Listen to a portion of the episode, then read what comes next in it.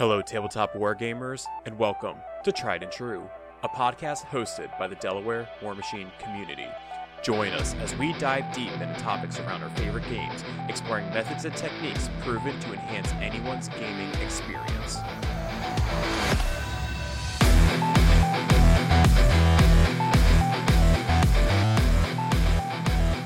Hello, my name is Erica, and welcome to this week's battle report on Tried and True. Uh, just kidding, this one's a podcast.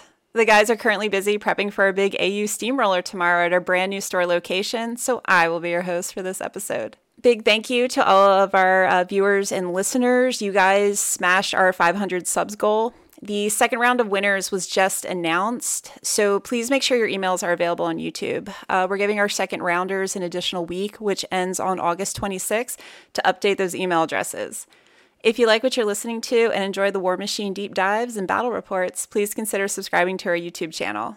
Uh, as a new person entering the content creation scene on YouTube, I absolutely get why people ask you to subscribe, like, and comment. It helps tremendously and makes it easier for other people to find our content. Some other quick updates Tried and True will be throwing down at the fields of battle at Nova, the Bokur Brawl, and Warfare Weekend. Speaking of the Bokur Brawl, Seth, Art, and Steve all started a new podcast, the Bokur Broadcast. Highly recommend if you're looking for an additional podcast to add to your War Machine listening library. Those guys are a lot of fun and they run an incredible team tournament. Go to the Bokur Brawl, it's a great time. We'll add their info along with a few other friends of the channel in the show notes below. Now, with all the excitement of Mark IV and several people returning to the game, we thought it might be fun to host a special ladies interview with a very special guest. So, without further ado, is with great pleasure, on behalf of Tried and True, along with Delaware War Machine, to invite the one and only Miranda, aka Wargamer Girl. Uh, thank you very much. I'm happy to be here. Yeah, thanks for sharing your time with us tonight. Well, I am definitely looking forward to some happy Mark IV chat.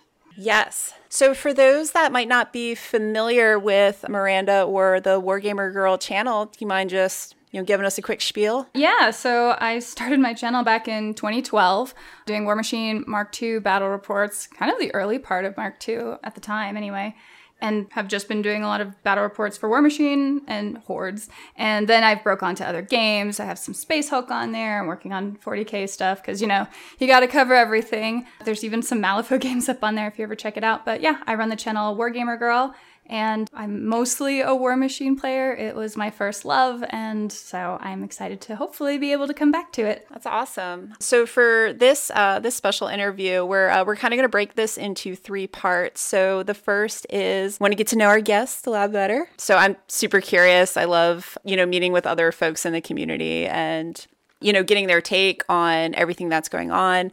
The Mark IV hype, can't not talk about Mark IV right now. And then our deep dive discussion is women in wargaming. How can we spread the love of War Machine and other tabletop games to our community? Hmm.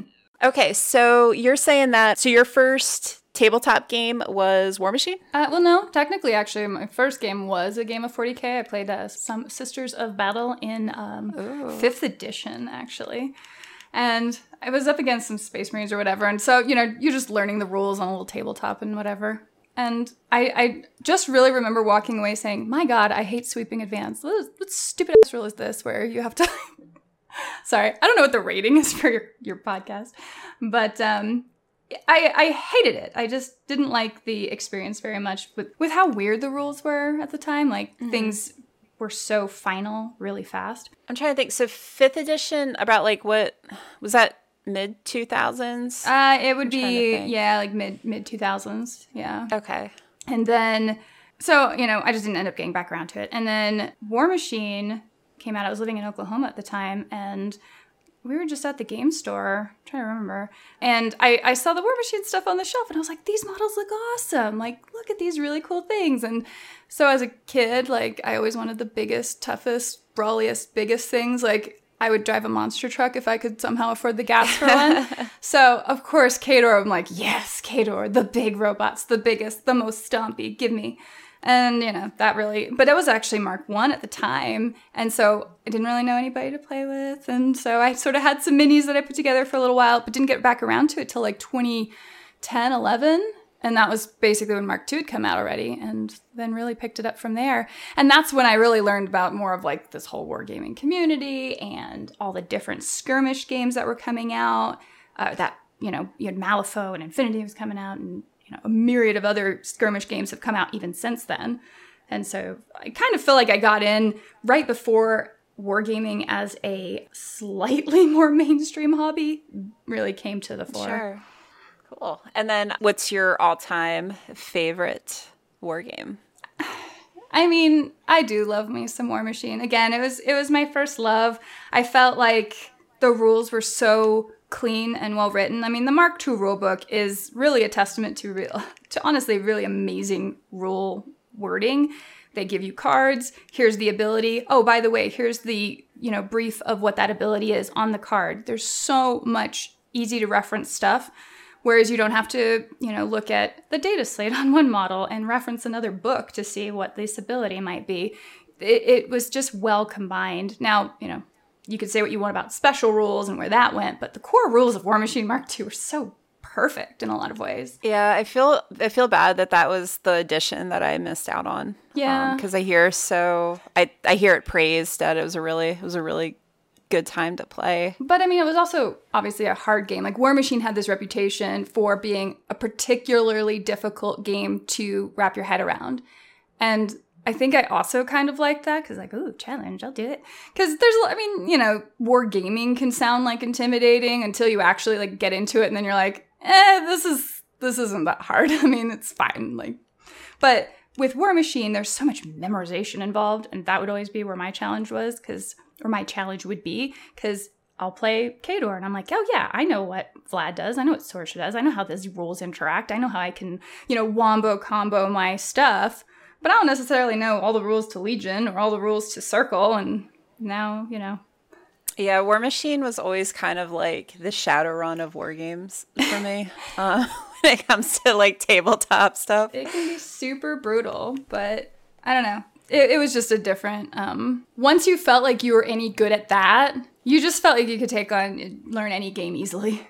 Uh, I will make the exception caveat. I still don't understand Infinity. Like, I love that company. The models are really cool. Amazing community. I don't think I'll ever be able to play that game. yeah, I actually I haven't had a, a, chance to try that one yet. I have a couple friends that play it. I've seen the tables. The tables are very uh, elaborate. Well, here in New Mexico, we had Rumble on Route 66, which ended up being at one point the largest Infinity tournament in the world.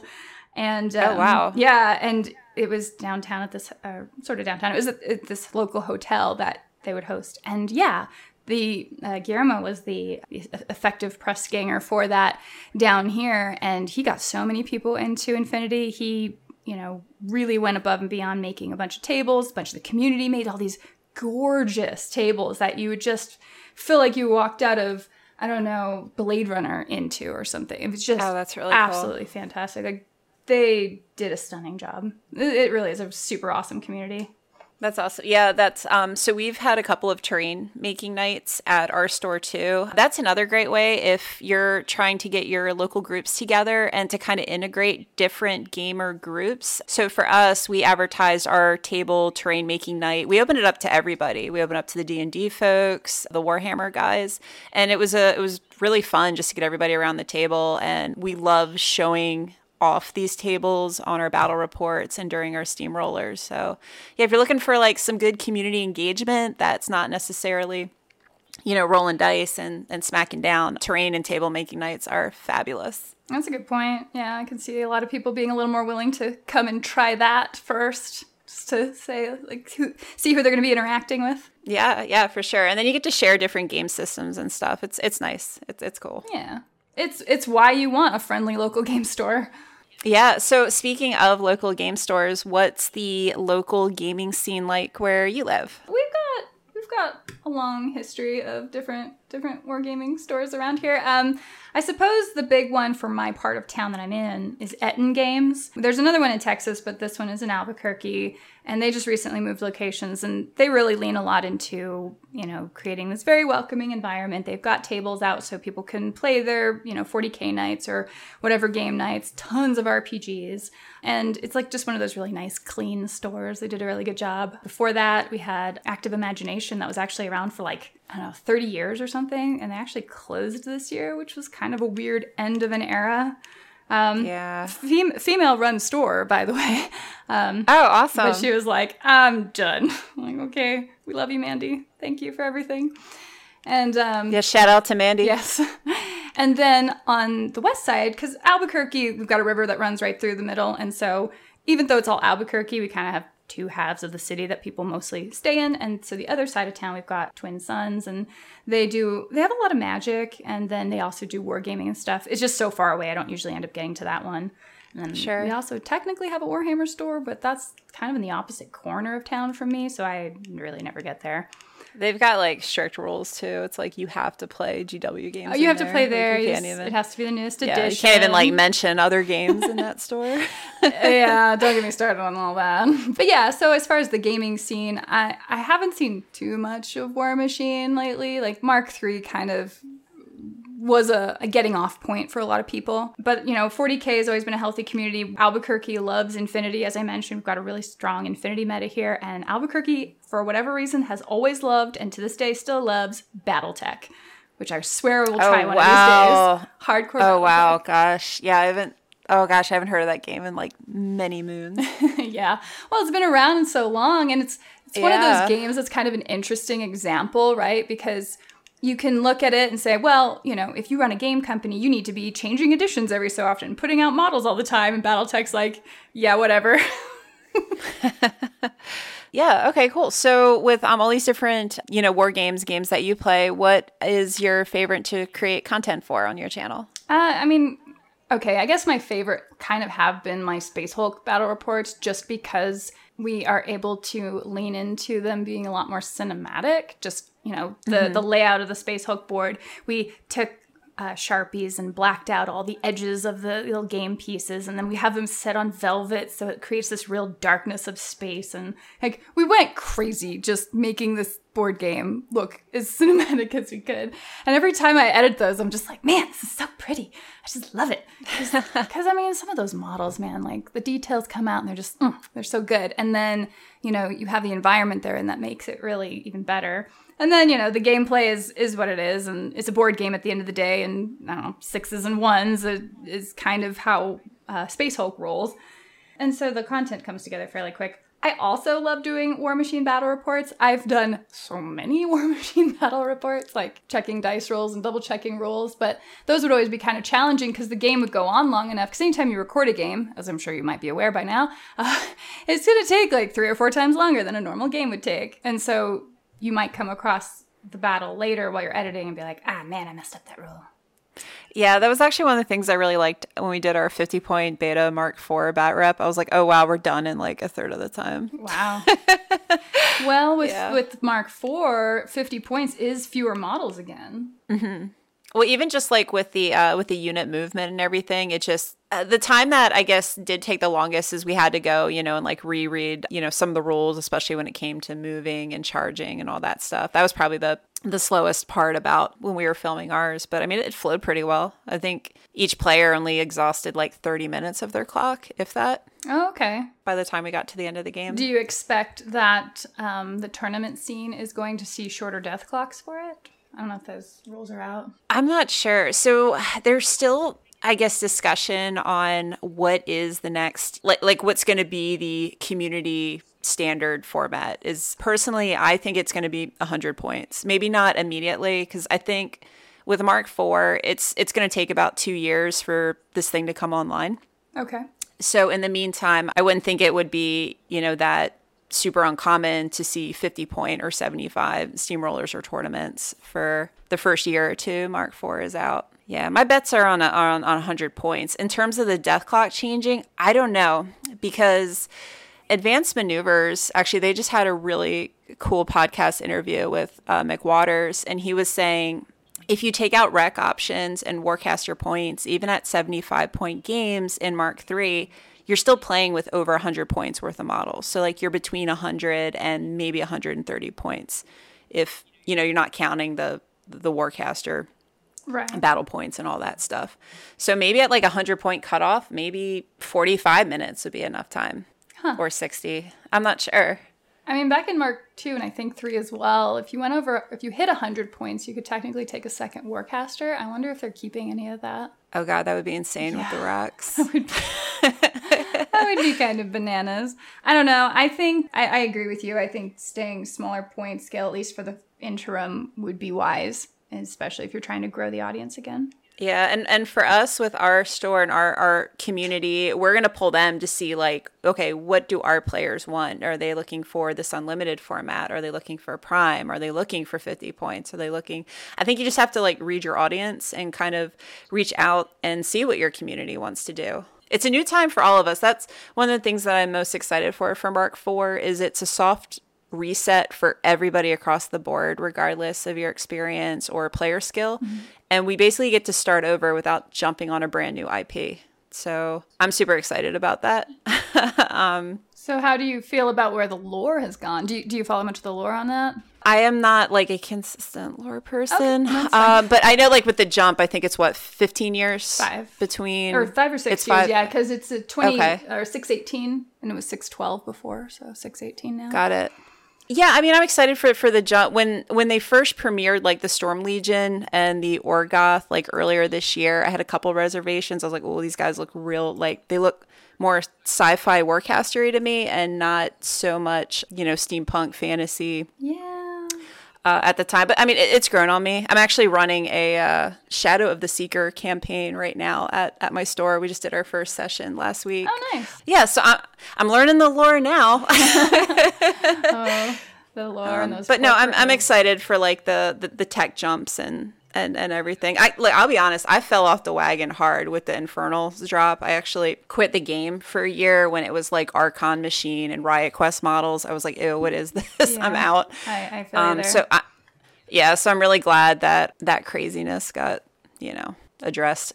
did they did they mention with that list of stuff that's still going to be usable like if infernals was in there because i'd be happy if they weren't I'm not sure. Oh, what do you mean for the for when Mark they 4? mentioned the um mm-hmm, like which stuff in Mark Four you're going to be able to still bring. Oh, I'm not sure. I know Infernal, like the limited factions, they said are going to be prime factions. Oh, uh, yeah, they had Infernals. a list that came out. Yeah, yeah Infernals so Infernals.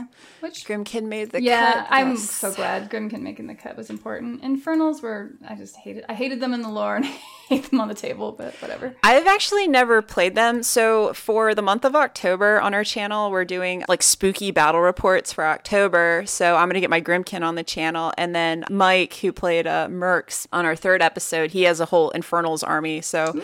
my very first experience, my first play experience ever into Infernals will be on this battle report. so I'm pretty excited. I don't know what they do. Just kill them dead as fast as you can. The longer they last, the worse it is. Check. I see. That's all I can give you. Just hurry, hurry, hurry.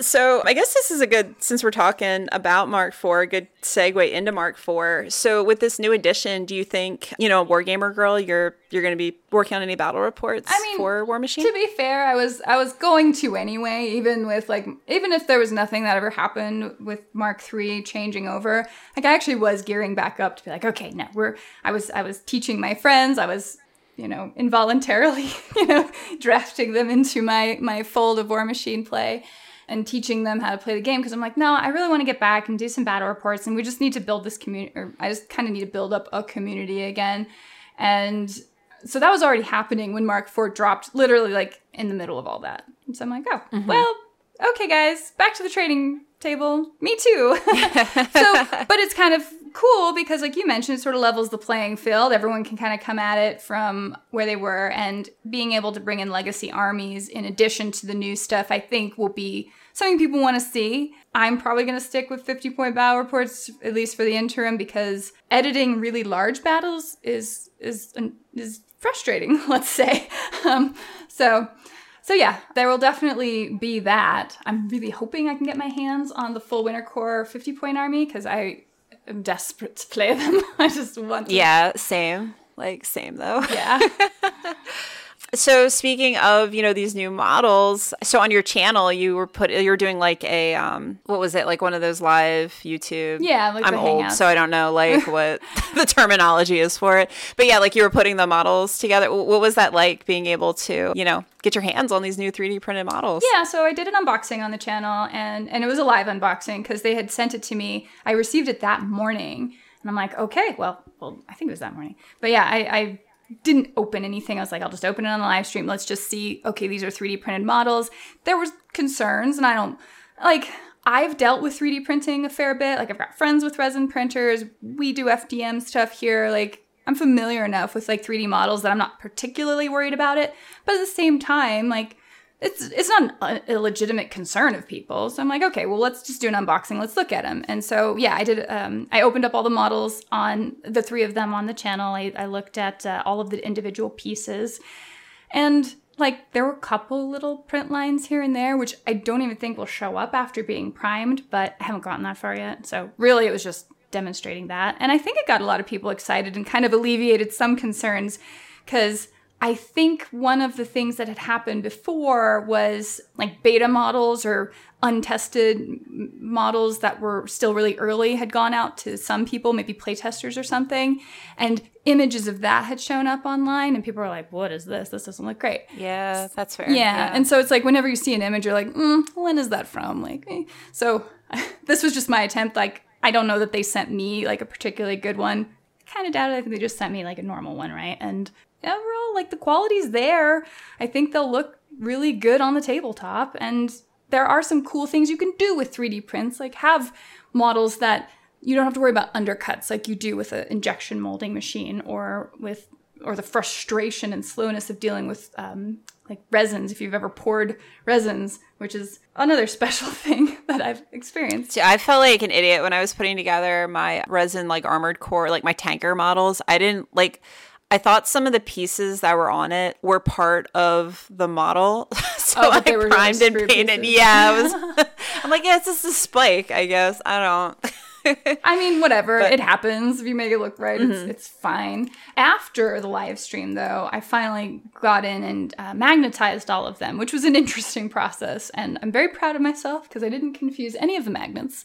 And so everything just snaps on really nicely and connects really nicely. It took a little while. It's probably couple hours if you want to be like really diligent and glue it all together right so that's all cool now they just need to get primed and painted but the the interchangeability seems like it's pretty cool the locking system the actual arms and head have sort of these flanges on the pieces so that when you socket it into the body, it doesn't wiggle around like you might see on a normal magnet on a smooth surface where it can just move and you know, sometimes get a little floppy on you. That locks it in so they actually can still kind of keep a cool pose. Now, one thing I did notice that I'm like, "Oh, come on, guys." Is there's so much overhang on the base still. Like, really, guys? Oh, really? Yeah, so um like the I think it's the dire wolf. It has this turned carapace, right? So it's it's bo- it, like as if it's running. And so its body is turned one way and its hips are the opposite way. And so when you put the weapons on, they're just so far away from its body and it I mean it's the design of the model way overhangs the base. And I'm like, I do wish that the bases got bigger for for this new edition, not not the 80 mil they're doing for just the for Orgoth or special new models, but like if they just across the board increase the base size for the Warjacks, I think that would be a little bit cooler. Just makes sense, Gotcha. yeah. Yeah, yeah. So, um, what were your initial thoughts about the Mark IV announcement? I was like, oh, well, that's interesting. I, I was genuinely surprised. I know there had been like, oh, there's big hype. Wait till the Primecast comes out on the 26th of July. And I'm like, oh, okay, cool. And I'm like, maybe they'll kill off the Butcher. That'd be cool. And, um, you know, I'm, I'm never going to get my wish on that, I think. But yeah, then they, then they announced Mark IV. I'm like, oh, all right. It felt like it was about time. I think they mentioned it was like six years of Mark III. And, you know, Mark III had a bit of a rush, a, a rough release, let's say.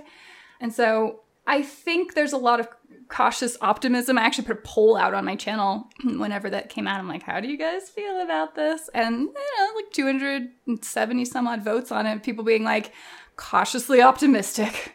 I'm like, I think mm-hmm. that's fair. That's that's a very valid place to be because a lot of former players like you know, so many players I know love the game, really enjoyed it, just kept getting their face bashed in every time they played that it just wasn't worth it to them anymore even though it was mm-hmm. you know they brought they were brought in by these really beautiful models and these really cool things.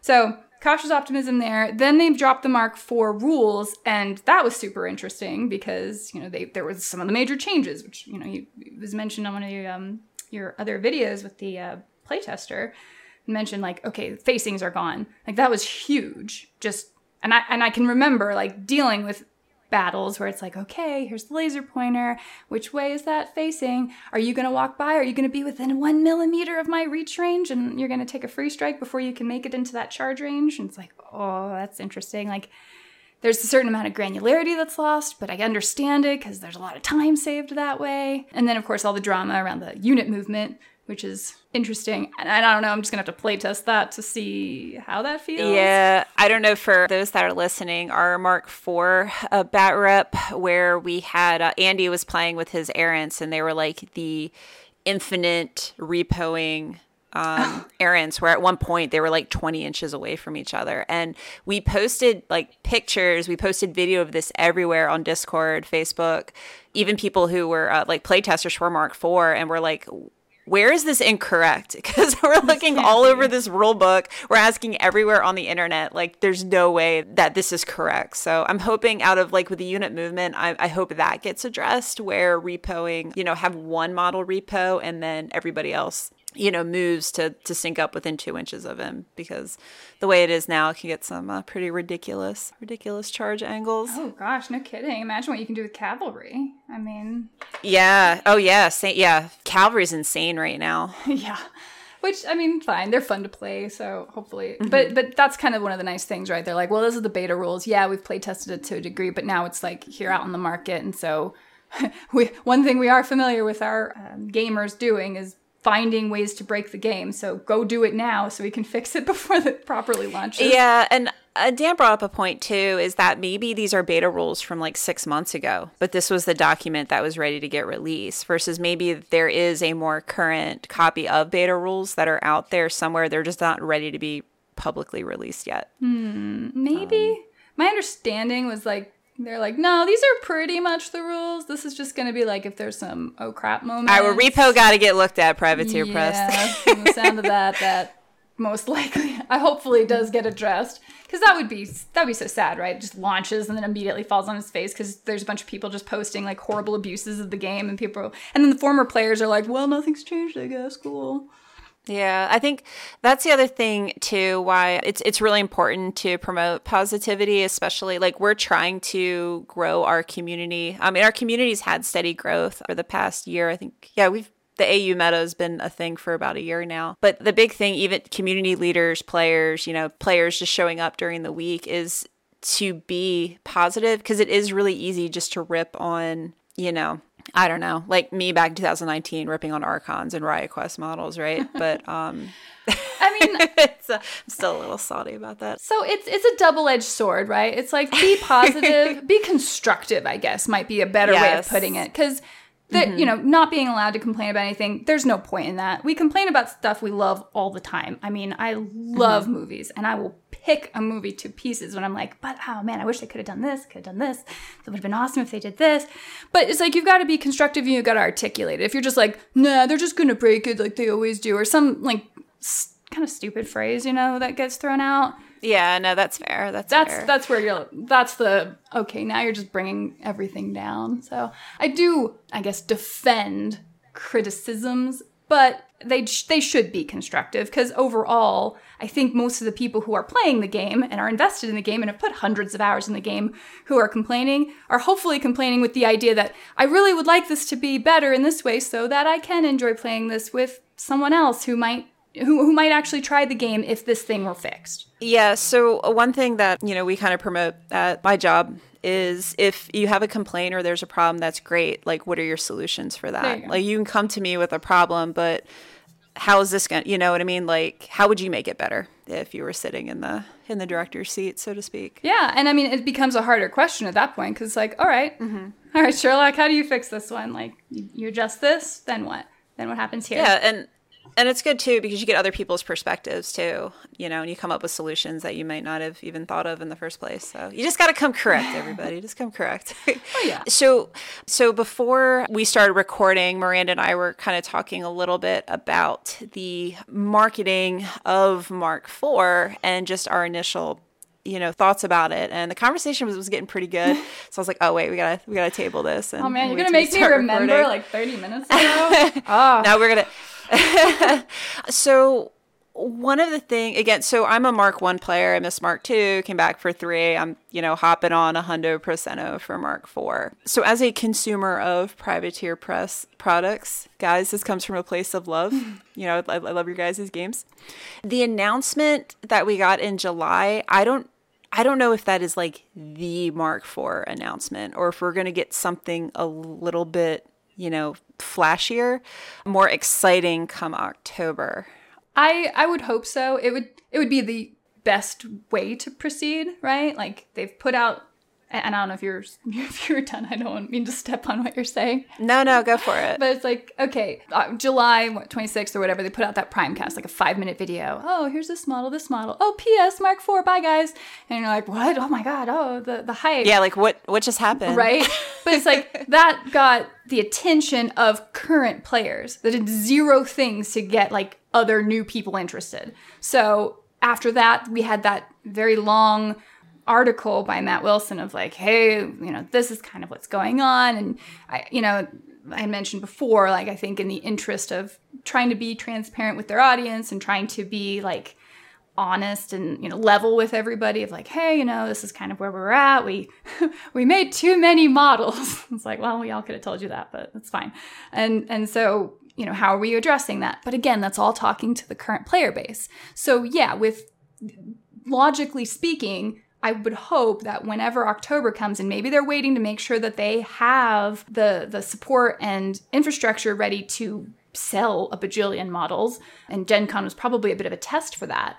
But yeah, come October, they I hope come out with some really cool marketing campaign, gorgeous painted models and these really awesome terrain boards, maybe some internally done battle reports, you know, just some cool flashy stuff to help, you know, put put the feelers out for all the new players out there, people who haven't been following Privateer, because all of this stuff so far has only been shown to people who are already following the game. Yeah, and yes, I agree with that. The other thing with if if this is the announcement and we don't get anything else for new players in October, it my initial thought again as a long time consumer of the product playing war games for almost two decades now it just it seemed like it lacked confidence There is some of that. Yeah. Yeah like that was the initial you know that that was the initial impression that i got. So i'm my fingers are crossed too that we get something a little bit a little bit spicier in october. No, they they definitely need to to bring bring some more there. Because I mean, just the current audience is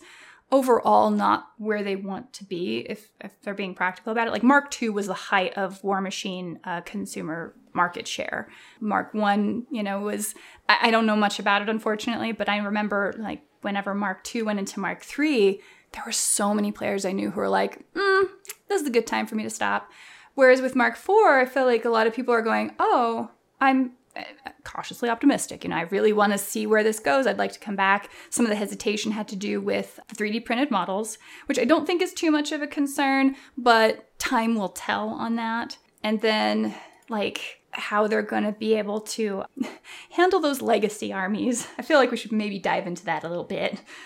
yeah So yeah, legacy models. So uh, they mentioned it was it was Matt Wilson on one of the Prime casts talking about how they had amassed about a two thousand model catalog by the end of Mark II, or you know by now, and it was this constant need to create new models. And it was kind of to the exclusion of everything else.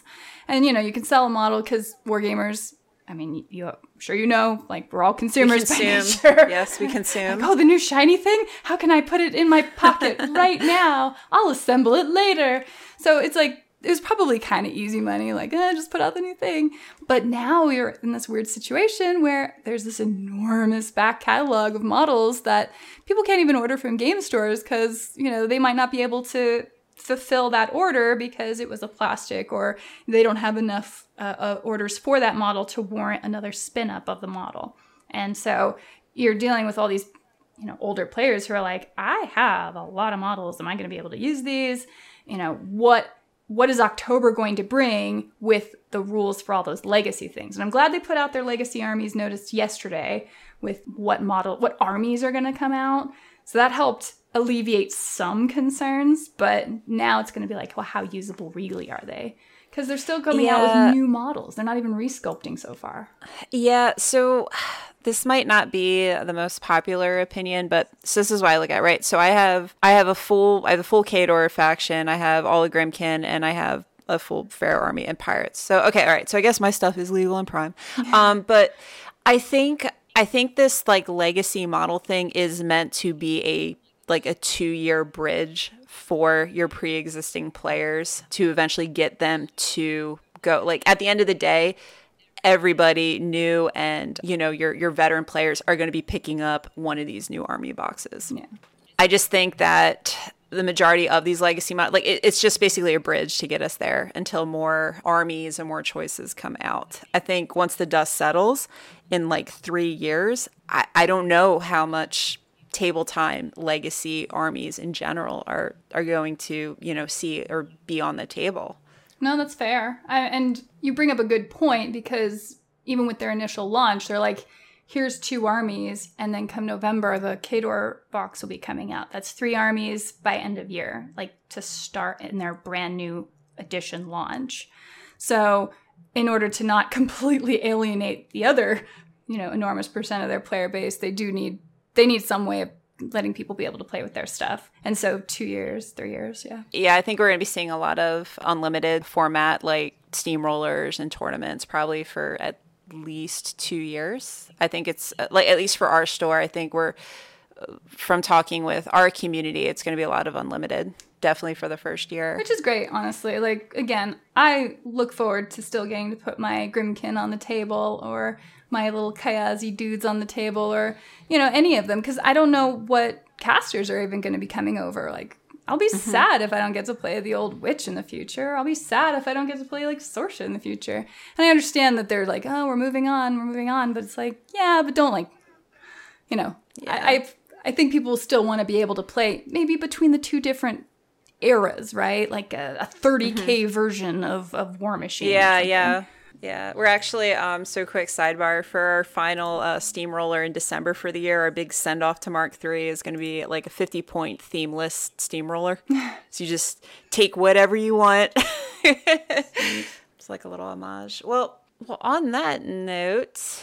Yeah, why don't we get into our last big uh, topic for the podcast episode? And we're going to talk about women in wargaming. So, to kind of lead us off into this, I pulled some uh, really interesting statistics from the internet, from Dr. Google. So, uh, according to the Great Wargaming Survey, a census like questionnaire conducted by the magazine Wargame Soldiers and Strategy every year, the estimated makeup of women in the hobby was between 1.5 and 2%. That was as of 2019. However, in D&D it had massive spikes that year, rising to 39% women. And for strategy genre games such as like Civ 6, you're looking at 11%. So, looking at tried and true, our analytics, less than 5% of our viewers are women. And I shared my analytics you with you too. Yeah. Oh, yeah. Go ahead, send it. What you got? So, I mean, for my my channel, again, been around for like 10 years, and my snapshot for just preparing for this show, so it's just a few days old for the last 28 days. The female makeup of my channel is 0.2%. 20% of 1% on my channel. Wow. so, yeah, I think it's fair to say it's just probably not that interesting to them. So, why why do you think there is a lack of women at the war tables? All right. I, was gonna, I do have to start off by saying I generally detest this topic. Just to be completely fair and open and honest about it, like it's one of those things that I feel like I've always been like I don't know bugged with uh, over the last like time I've had my channel, where people are like, "Oh, how do I how do I get my wife into it?" And it's like, I don't know, she's not interested. Like she's not interested, dude. Like you can't make her be interested. what you yeah. want to try and trick her? Like what do you want from me? And so it was always just like this ruffling sort of question, including at one point me getting an email from like a fairly large magazine saying like, "Oh, I'd love to hear your experience about women in wargaming and how you've been marginalized and mistreated in it." And I was like, "Oh, you already wrote this article for me. Cool."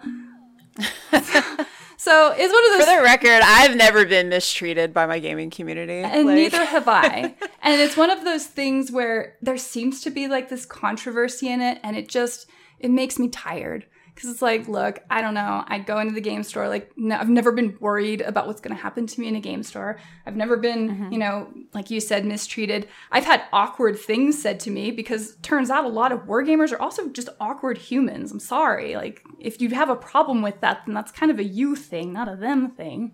So mm-hmm. it, it ends up being this thing where I'm just like, oh god, I hate this topic. So I am trying to approach it like you know as analytically and controlled as I can. But if I sound a little pissed off at, at one point, you'll know where I'm coming from. So fair warning. no, yeah, no, it's cool. So why is that?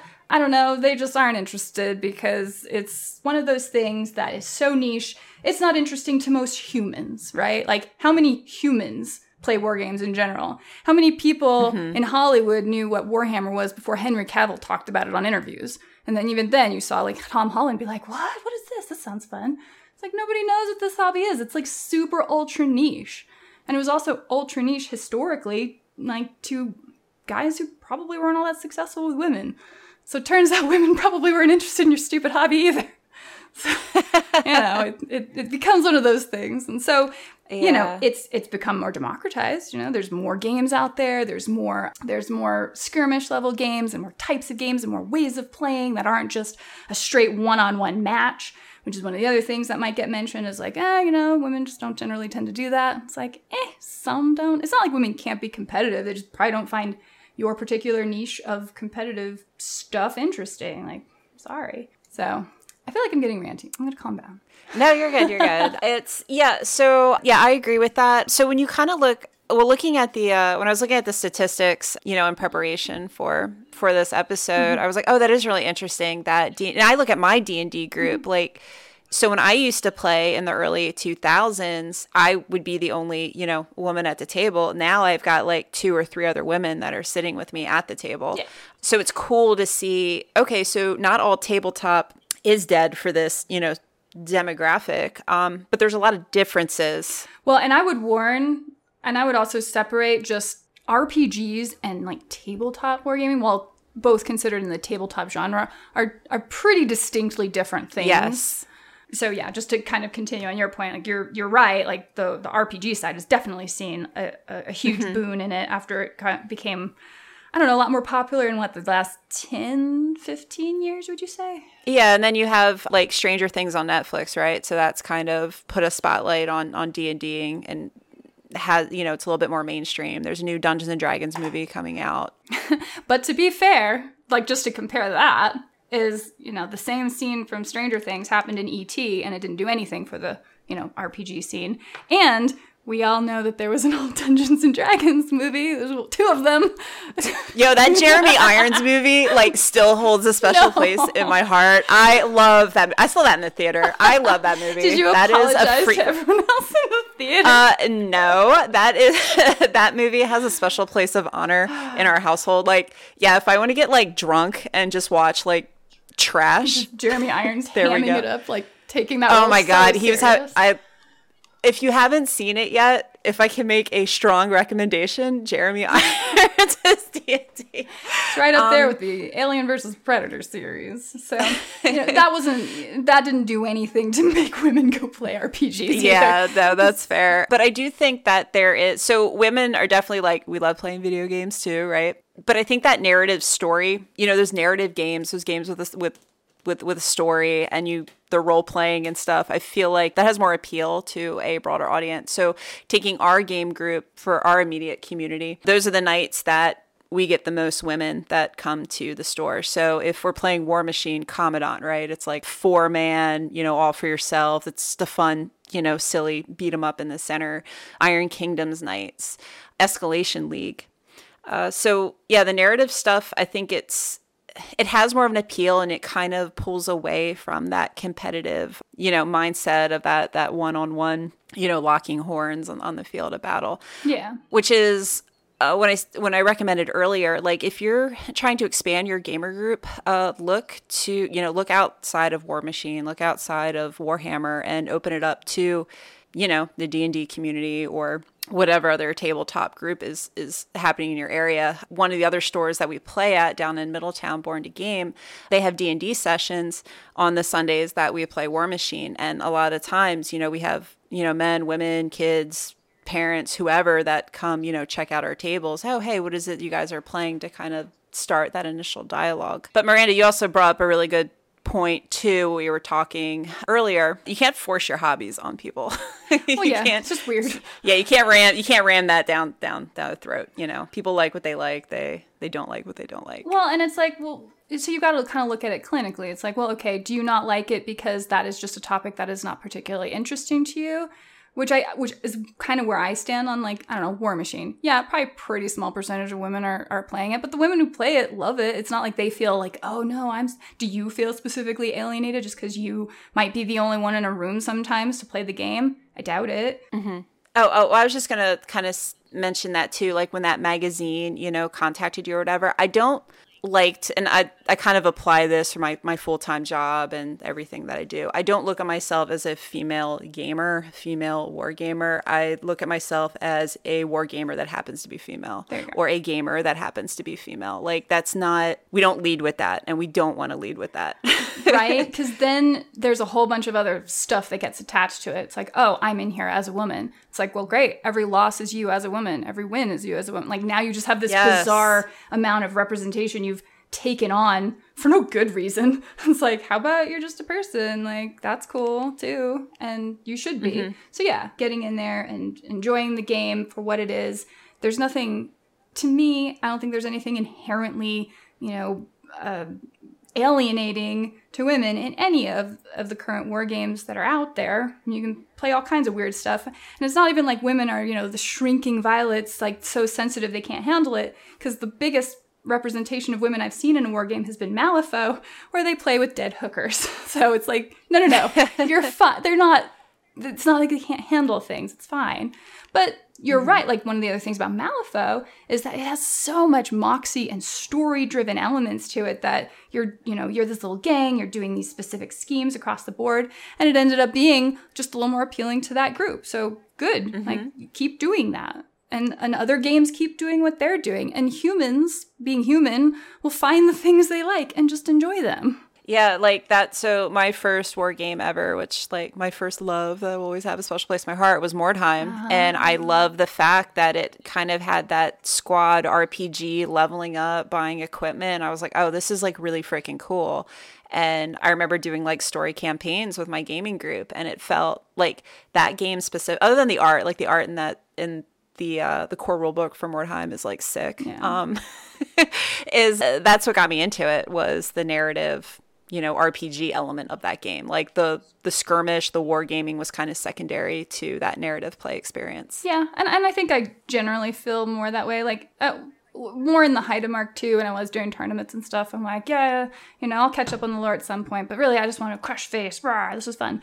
And then after a while, I'm like, you know, you get tired of playing and maybe you do a little more of the hobbying side or you get tired of the hobbying side and you start reading a little bit more of the lore. Like that's what keeps a game alive is you really need all three of those elements to maintain a healthy war game. And so it's been nice to go back and read some of the lore and I, you know, War Machine, the lore can be a little all over the place, but generally there's some really good books out there, like the story of Kane and his whole Hellslinger series. Like that's some cool stuff there. So it's nice to be yeah. the uh, that the butcher book. I think I like killed that in a day and a half. Uh, that was a fun, delightful little read.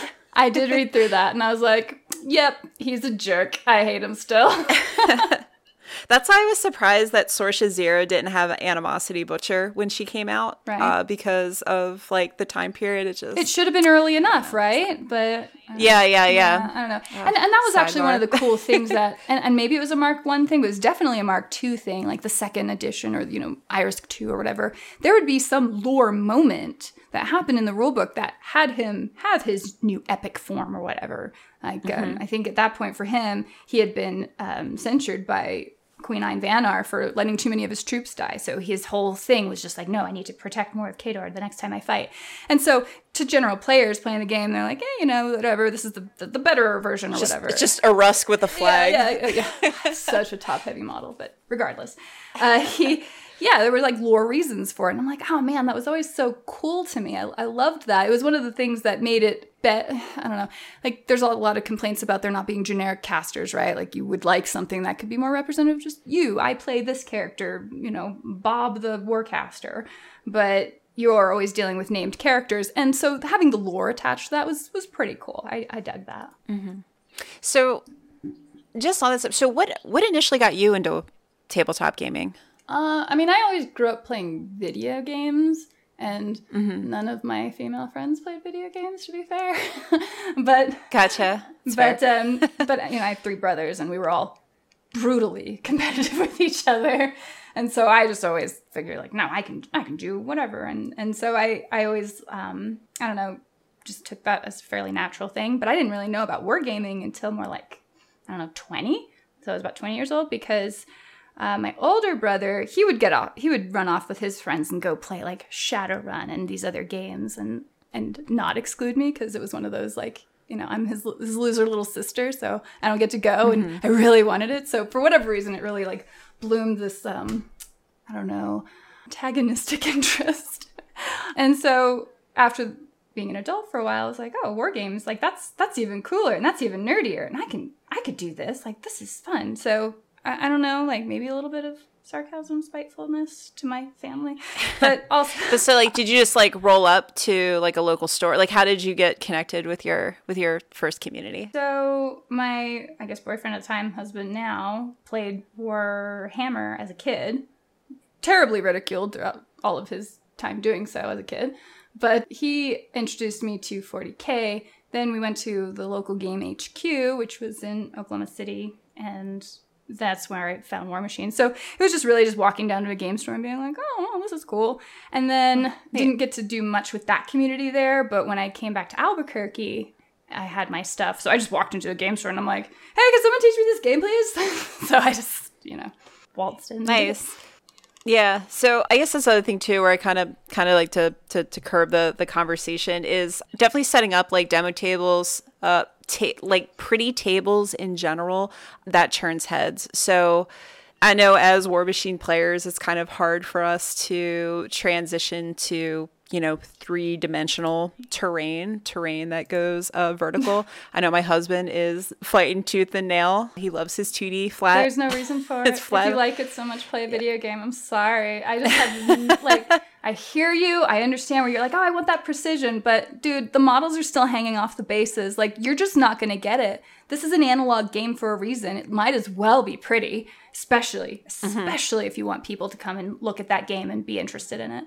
Yeah, and, and that's the thing too. Like on your game nights, it's so important. Like get to the stores. You have to have, um, you know, that in person FaceTime. And I think even with our store, we try and, you know, make it a point to have one. Like we have a demo Cygnar and a Cryx army that was donated to us, um, and we take that to the store with us and we just set that up in the back for anyone that's interested like hey you know you want to throw some dice? We got some armies here for you you know to try out. Yeah pretty tables helps painted models helps. Oh, yeah. Um, I mean, you walk in and you just see, you know, gray or metal models, or or flat flat boring tables you're just gonna walk by it because it just doesn't look interesting. I mean, even mm-hmm. Magic suffers that, and they have, you know, they have pretty artwork, but you really kind of have to be over somebody, which is weird to like see or appreciate any of that. So no, you've. Mm. You walk in, and this is where 40k has always kind of ruled the roost. Although Infinity has done an amazing job in their own right on it, so yeah, you've got these like cool like citadels standing up and these neat mm-hmm. terrain fields with minefields and these objectives set up and you're watching these, you know, tanks and little mans like all over, you know, parts of the board with firing happening back and forth and you walk in you're like, "What is this? It's the whole diorama." And I don't know if you like I don't play historical games particularly, although Bolt Action has some really beautiful stuff too. that what is that is it uh, something in allies Ax- Axis and Allies, yeah. is that those tables are like really cool Well, there's like the Napoleonic Wars, even like the the historical mm-hmm. folks. They have been doing that forever, and they do. They make full on dioramas. You walk in, you're like, wow, this this is really cool. And that's that's like the part that captures the imagination and then you can be like, "Oh yeah, there's this cool world.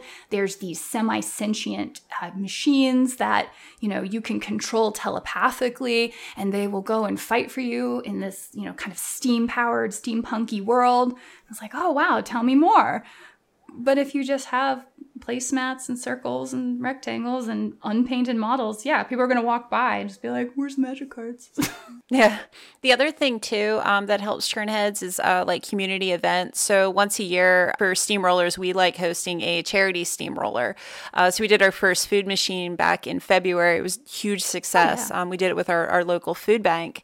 And it was awesome. We had a bunch of people just like from the community, like you know, fellow nerds, fellow gamers, men, women, you know, their families who brought their kids just to check it out yeah. and, and help donate. But that's another way too to help with, you know, to strike up conversation and just expand your your your social circles in a way. And everybody, yeah, everyone always likes helping people, you know. Well, yeah, I mean, obviously, like a food bank thing is like just have at it, right? Like that, like the food machine thing. That was always a really cool. That was always really cool type of event. But just having events in general, some weekly thing or monthly thing at the store that gives someone an excuse for everyone to congregate around a similar interest that day. Yeah, that's that's absolutely the way to do it. And it's really nice when you do see well-run game stores making sure that those are being organized. But they also need help from the community of people who are trying to represent you know their favorite game showing up and actually like participating and helping generate that interest too. Because a game store can only do so much on its own, but they didn't do a heck of a lot. Yeah, it's it's the players in the community. That's the lifeblood. You oh, know, yeah. um, that that keeps the community going. I know, and so I'm looking forward to like again. It brings me back to Mark Four. I'm like, oh please, I really hope this is really good. Like with the revision of the Iron Kingdom's Requiem and now the new edition of War Machine. Like they're it seems like they're trying to kind of make it this whole, you know, across the board uh, revision and, and, and resurgence, hopefully. But yeah, hopefully October they, they just. Some... I just hope they stick the landing. Yeah. Private, yeah, privateer press. If you're listening, like you've such a great opportunity, great chance. Like, don't mess it up in October, please. you have every opportunity to do this right. So yeah, you know, it's it there's definitely enough people in the community who want it to happen and there's always going to be naysayers but they're to buy your game too so whatever like yeah i mean this just happens to be how it goes so Oh, that was no, that was still me 2019. I was like, "F these archons, I hate them." Yeah, I'll buy two defiled, two prime. Like two defiled in the void, please. wow, wow, wow. Yeah. wow. That's funny. So yeah, I don't know. Uh. As as far as like girls in gaming, like they they'll they'll come or they won't. I mean, and and as the games, as gaming in general, as tabletop gaming in general becomes more popular, and you have things like Critical Role and shows that are that bring it more to the fore, it's just going to call more attention to it. So you're just naturally going to see more people to it, and then subsequently just more women in it. And then they're going to make a bunch of different types of games that are going to have a bunch of different varying appeals and that's perfect, you know, like let everyone find what they want to do. I do have an objection to anybody saying, oh, you don't have enough women playing your game, you need to fundamentally change. Because, like, look, they're not that, you're, you're coming at it from the wrong angle. Yeah. It's like you're just deciding something's wrong when they're probably. Yeah, and it's, it's like even with like other business, like I use the like the airline, you know, industry thing. Like, I don't care what your stance is. I just want to get from point A to point B safely. You like go. you have a good product, you have a good service. Like that's what's at the end of the day, that's what's gonna Right. You know. And so is changing it now going to cause more problems than it fixes? And it doesn't even solve the problem you're trying to solve, which usually it doesn't. Right. It's one of those things where you have to be as cheesy as it sounds, you have to be true to yourself, right? Like you don't run around changing yourself to try and appeal to other people. You are yourself, and then you find the right people to be your friend. And it kind of works for games too. Fair point. Well, on that note, we are hitting just over an hour. I don't know how long your show is, so I was just gonna keep. I think like yeah, no, it's cool. I um. I think it's about an hour is what we look at, like between an hour and an hour ten okay. topsies. So we can we can roll into the conclusion. Yeah, sure. All right. Well, um, you know, on on that note, I think we uh talked about a lot of a lot of good things. Miranda, thank you so much for for coming on the show and you know sharing your time with us tonight. And it was really cool picking your brain about Mark IV and all the excitement, all the excitement to come. Do you have any closing statements or? I mean, obviously, thank you for having me on. This was really fun. I'm so excited to see another Wargaming War Machine channel coming out too. So I and congratulations, I saw you are already over 600 subscribers. So thank you. you yeah, thank you so much. rocking on. I'm so glad that you are doing so much that you are for the community where you are at locally. So keep on fighting the good fight. I I I'm so glad to have learned about you guys. So thank you. And then yeah, as far as my channel goes, keep an eye out for some Mark IV battle reports. They they will be coming. Yep, and we're uh, we're going to have in the uh, the show notes below uh, Wargamer Girl. It's easy to find. Uh, can we add you to our War Machine channels we like? Yes, of course. Sweet. Okay, girl, you're going. All right, cool. All right, well, thanks again. That's going to conclude this episode of Tried and True. Uh, let us know your Mark IV thoughts or any of the things you've done in the past to help promote tabletop gaming to a wider audience. And as always, see you on the next installment of Tried and True. Bye.